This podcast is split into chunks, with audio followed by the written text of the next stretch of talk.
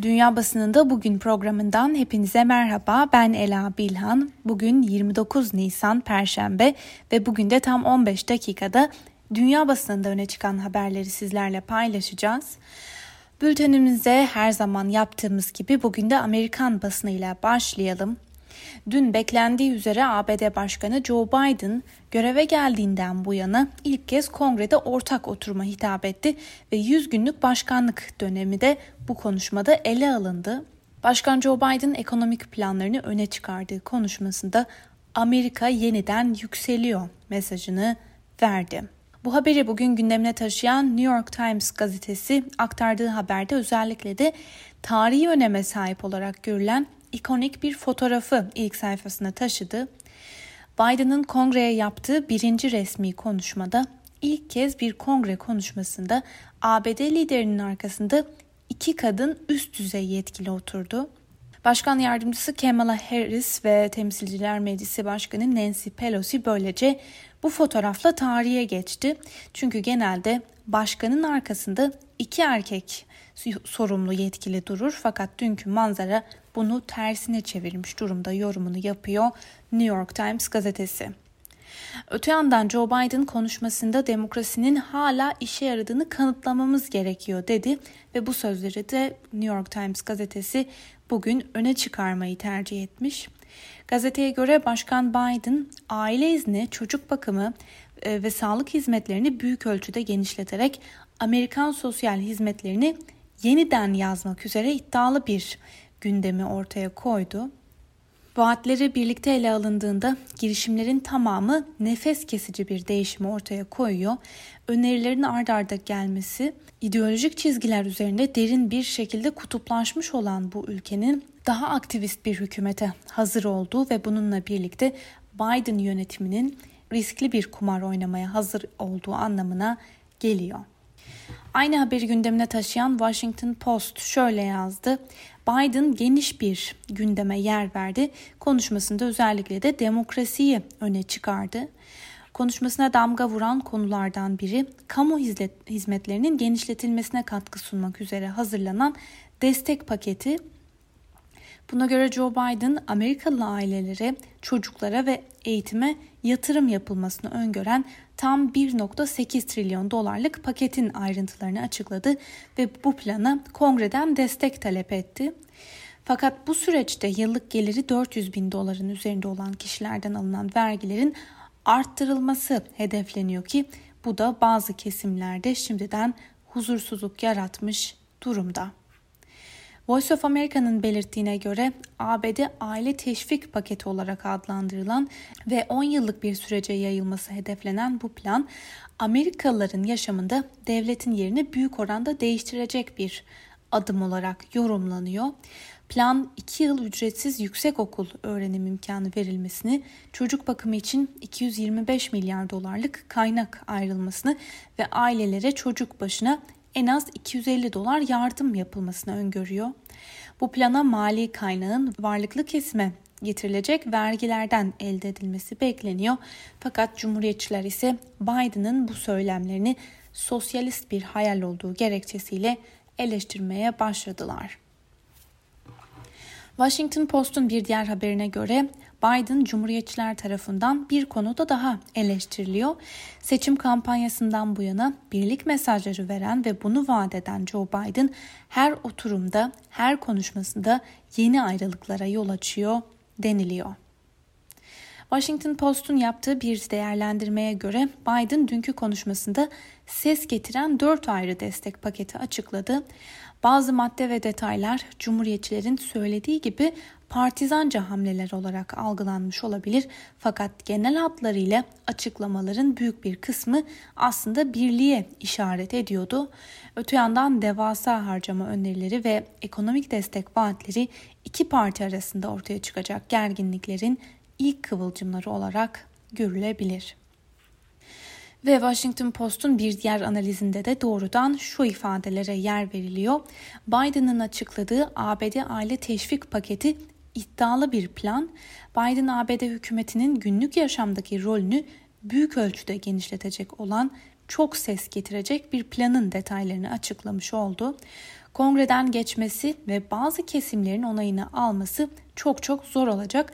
Fakat eğer desteği almayı başarır ve geçerse toplumsal hayattaki temel değişiklikleri kalıcı hale getirebilir. Amerikan basınında öne çıkan bu haber, yorum ve analizlerin ardından İngiliz basınıyla devam edelim. İngiltere Başbakanı Boris Johnson'ın tadilat masrafları tartışması büyüyor. İngiltere'de Johnson'ın kaldığı konuttaki 200 bin doların üstündeki tadilat masraflarını kimin ödediği sorusuna hala yanıt aranıyor. Son olarak açıklanan haberlere göre İngiltere'de siyasi bağışları denetlemekle sorumlu olan seçim komisyonu Başbakan Boris Johnson'ın Başbakanlık ofisindeki dairesinin hangi kaynaklarla yenilendiğine yönelik bir soruşturma açtı.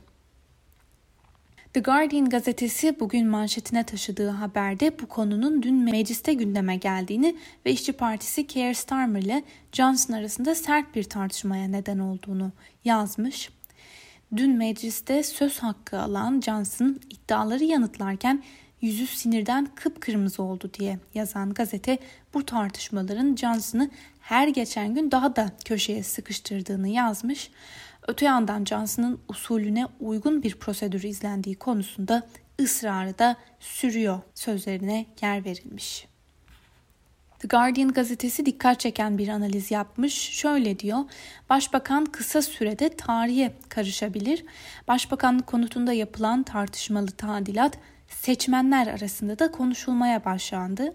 Buna bir de Muhafazakar Parti içindeki sürtüşmeler ekleniyor. Gerçekten de Başbakan Boris Johnson kendisini sıkı sıkıya sadık bir grup milletvekiline sahip değil. Onu koltuğunda tutan kazanmasını bilen biri olduğu izlenimi yaratmış olması. Öte yandan danışmanı, eski danışmanı Cummings skandalı da bu algıyı değiştirecek olursa başbakan gerçekten kaygılanmalıdır. Çünkü başbakanın parti içinde gördüğü destek kısa sürede eriyebilir. The Eye gazetesinin manşetinde de bugün şu sözler var. Başbakan seçim komisyonuna kanıt sunmak zorunda kalacak. Eğer parti destekçilerinden toplanan bağış ve fonlarla böyle bir tadilat yapıldıysa fakat kasıtlı olarak kamuyla paylaşılmadıysa dava cezai soruşturmanın tamamlanması için polise devredilebilir. Öte yandan dava süresince Başbakanın eski danışmanı Dominic Cummings'in de ifadesine başvurulabilir. BBC bugün Hindistan'daki durumu ele almış. Şöyle diyor. Hindistan'ın Covid salgınıyla mücadelesi kayıplar ve artan vakalar dünyada şok etkisi yarattı. Ülkedeki durumun birçok ülkeye aşı dağıtım sürecine etkisi olacak. Ancak vakaların artması aşı üretimini hızlandırmaya çalışan Hindistan'daki aşıların önce ülke içi kullanıma ayrılacağı anlamına geliyor. Bu salgın yalnızca Hindistan'ı değil, herkesi etkileyen bir kriz. Bu salgın dünyanın nasıl birbirine bağlı olduğunu da göstermiş oldu. Bir ülkedeki enfeksiyon seviyeleri ne kadar yüksekse bunun diğer ülkelere yayılma ihtimali de o kadar yüksek.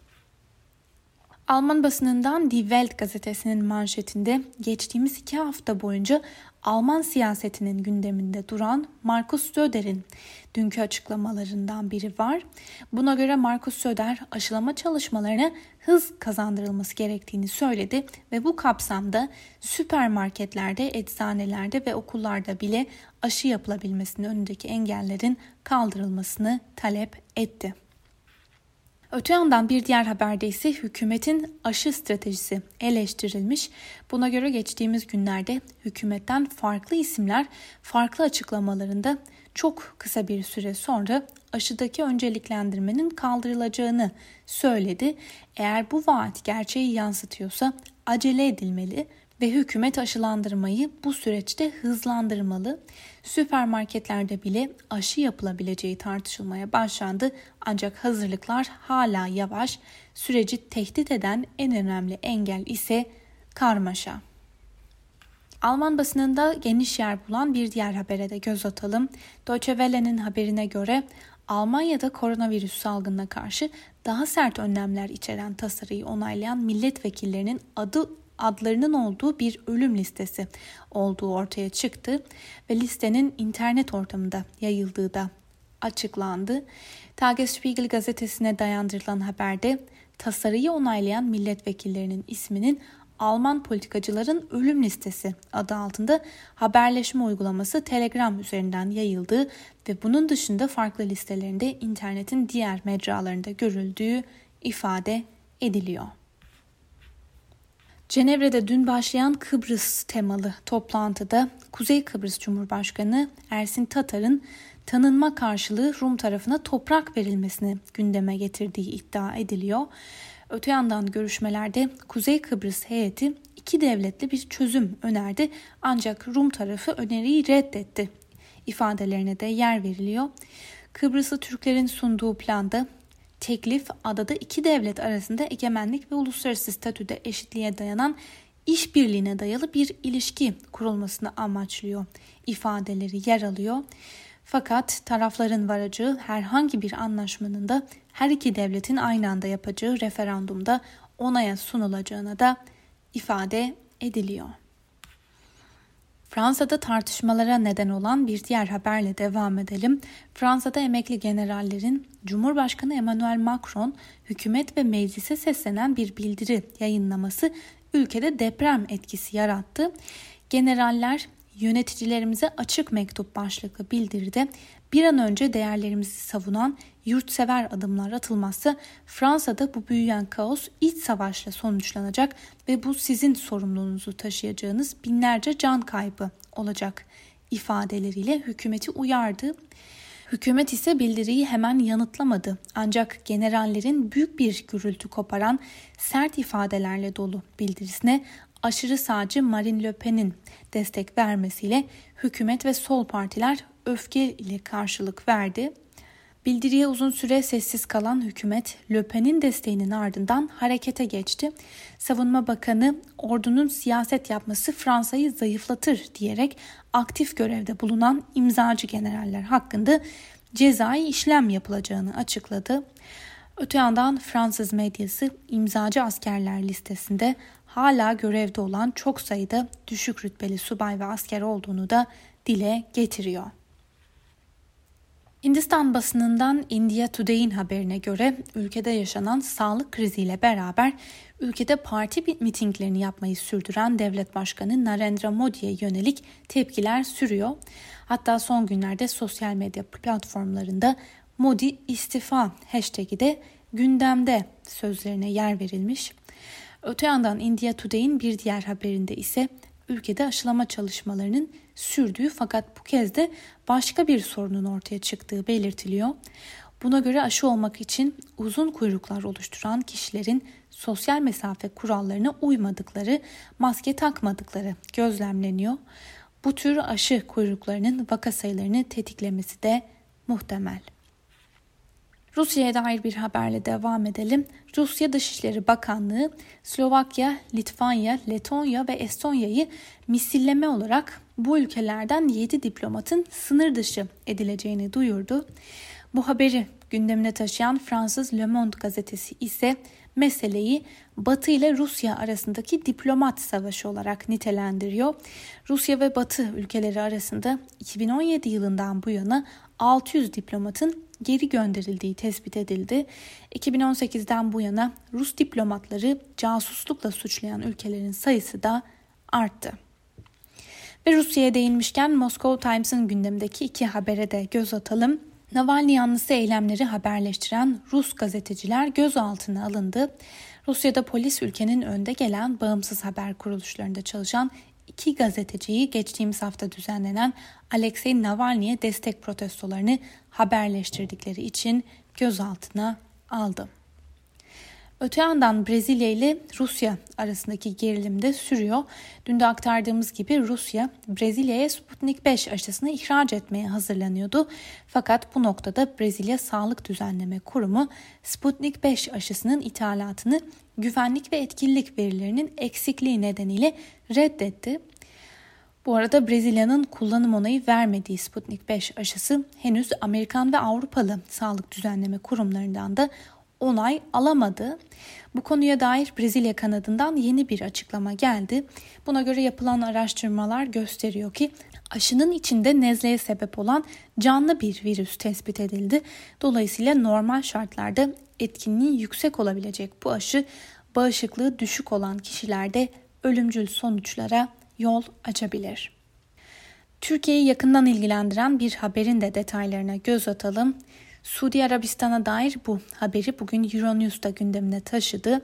Suudi Arabistan yönetiminin başkent Riyad ve diğer vilayetlerde faaliyet gösteren Milli Eğitim Bakanlığı'na yani MEB'e bağlı 8 Türk okulunu 2020-2021 eğitim öğretim yılı sonunda kapatma kararı aldığı bildirildi. Ve son haberimiz de El Cezire'den Suudi Arabistan Veliaht Prensi Muhammed Bin Selman, ülkenin dev petrol şirketi Aramco'nun hisse satışının gündeme geldiğini açıkladı. Bin Selman, Aramco'nun %1'lik hissesinin yabancı yatırımcılardan birine satışının ele alındığını dile getirdi fakat konuya ilişkin detay paylaşmadı. Sevgili Özgürüz Radyo dinleyicileri, El Cezire'den aktardığımız bu son haberle birlikte bugünkü programımızın da sonuna geldik. Yarın yani haftanın son gününde dünya basınında öne çıkan haberleri yeniden sizlerle paylaşıyor olacağız. Özgürüz Radyo'dan ayrılmayın. Şimdilik hoşçakalın.